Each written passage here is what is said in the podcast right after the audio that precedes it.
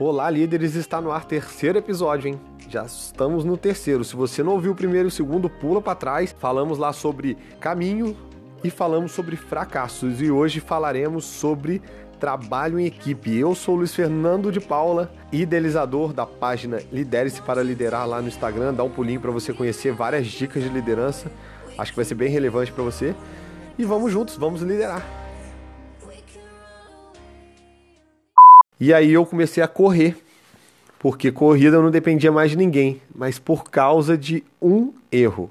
E eu vou falar um pouquinho para vocês sobre isso. E qual foi esse erro, Luiz? Então, eu jogava numa equipe onde a gente disputava campeonatos todos sábado. Estávamos disputando um campeonato que os jogos eram sábado de manhã. E o que que acontecia? Éramos jovens, grande parte da, da, da, do nosso time saía sexta-feira. Ia pra farra, tomava umas e tal, alguns iam virados para os jogos e a gente perdeu os três primeiros jogos. Quando nós perdemos os três primeiros jogos, o que, que aconteceu? Trabalho em equipe. Uma vez eu ouvi um provérbio africano, é africano mesmo, que falava: se você quer ir rápido, vá sozinho. Se você quer ir longe, vá acompanhado. Isso é o sinônimo trabalho em equipe. Uma vez eu joguei, quando eu ainda jogava futebol, eu tive um momento que eu quase abandonei o esporte em equipe. Por quê? Porque eu me frustrei. A frustração foi tão grande que eu quase abandonei o time. E no meio da discussão lá, uma pessoa puxou a responsabilidade e falou assim: gente, a gente precisa trabalhar juntos, precisamos tornar isso aqui novamente uma equipe. Como que nós vamos fazer isso? E o que nós definimos ali? Nós sentamos para conversar, todos, foi uma pessoa que puxou, foi uma atividade muito bacana de liderança que ele exerceu sobre nós, foi um jogador, não foi o nosso técnico. E aí ele, conversando com a gente, ele fez uma coisa assim que realmente mostra o quão diferenciado pode ser uma equipe quando trabalha em equipe quando trabalha junto.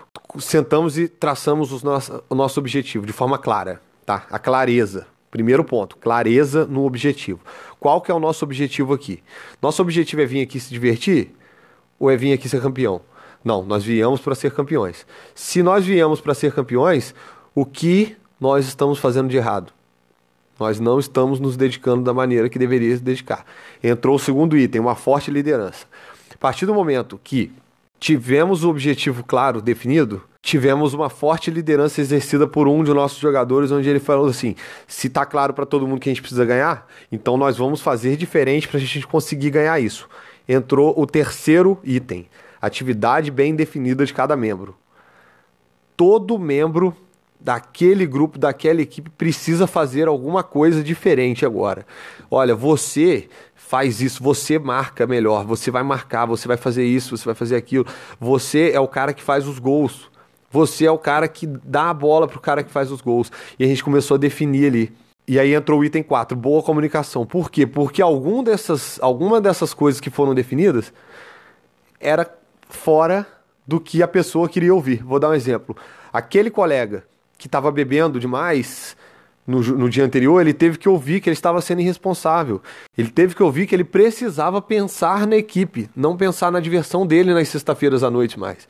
E durante a semana, ele ia precisar se dedicar, treinar, correr, regular na alimentação para que ele pudesse dar o melhor dele pelo, pelo, pela equipe. E aí, essa boa comunicação precisou acontecer. Então, era ter a empatia. Por que, que você sai para se divertir?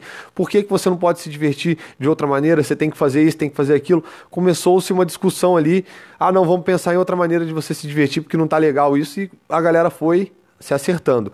E aí entramos com o item 5, que é a receptividade das novas ideias. No nosso grupo, as pessoas começaram a dar ideias para cada um de nós, uma discussão mesmo, cada um dando ideia um para o outro, inicialmente mais acalorado, depois a gente foi ficando uma conversa mais branda, e aí começamos a discutir as ideias, e a gente foi acertando essas arestas. E essa receptividade das novas ideias fizeram com que esse companheiro nosso, ele era um cara mais atlético, ele era um cara que se dedicava muito.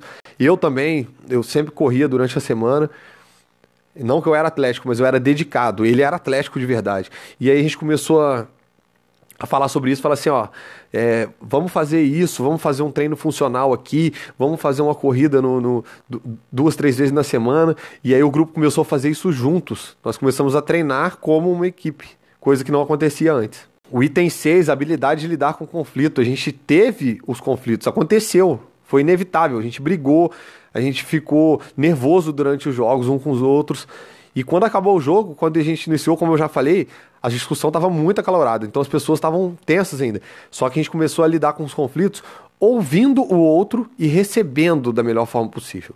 Aí, a partir desse momento, a gente começou a lidar melhor com esses conflitos.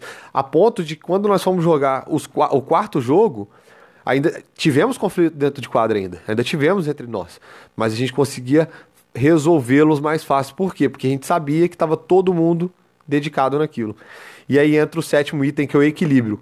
Então, o equilíbrio para trabalho em equipe, ele pode ser usado no meu time, ele pode ser usado na minha empresa, ele pode ser usado em tudo. No meu time, o equilíbrio era entre a qualidade do trabalho de todo mundo, a qualidade da vida de todo mundo, com a qualidade dos treinamentos que a gente estava tendo. Por quê? Todo mundo lá era amador, todo mundo lá tinha um trabalho, todo mundo tinha uma vida pessoal e a gente tinha que equilibrar isso de uma maneira que não atrapalhasse as nossas vidas. E esse equilíbrio foi essencial para a gente. Esses são os sete itens. Então, como é que eu faço isso no ambiente corporativo, Luciano? Fácil, objetivo claro. O que a empresa espera da sua equipe? Uma forte liderança. Você é o líder ou outra pessoa é o líder, não importa. Alguém precisa ser a pessoa que vai indicar. Você faz a atividade. O Joãozinho vai fazer. O Joãozinho corta a madeira.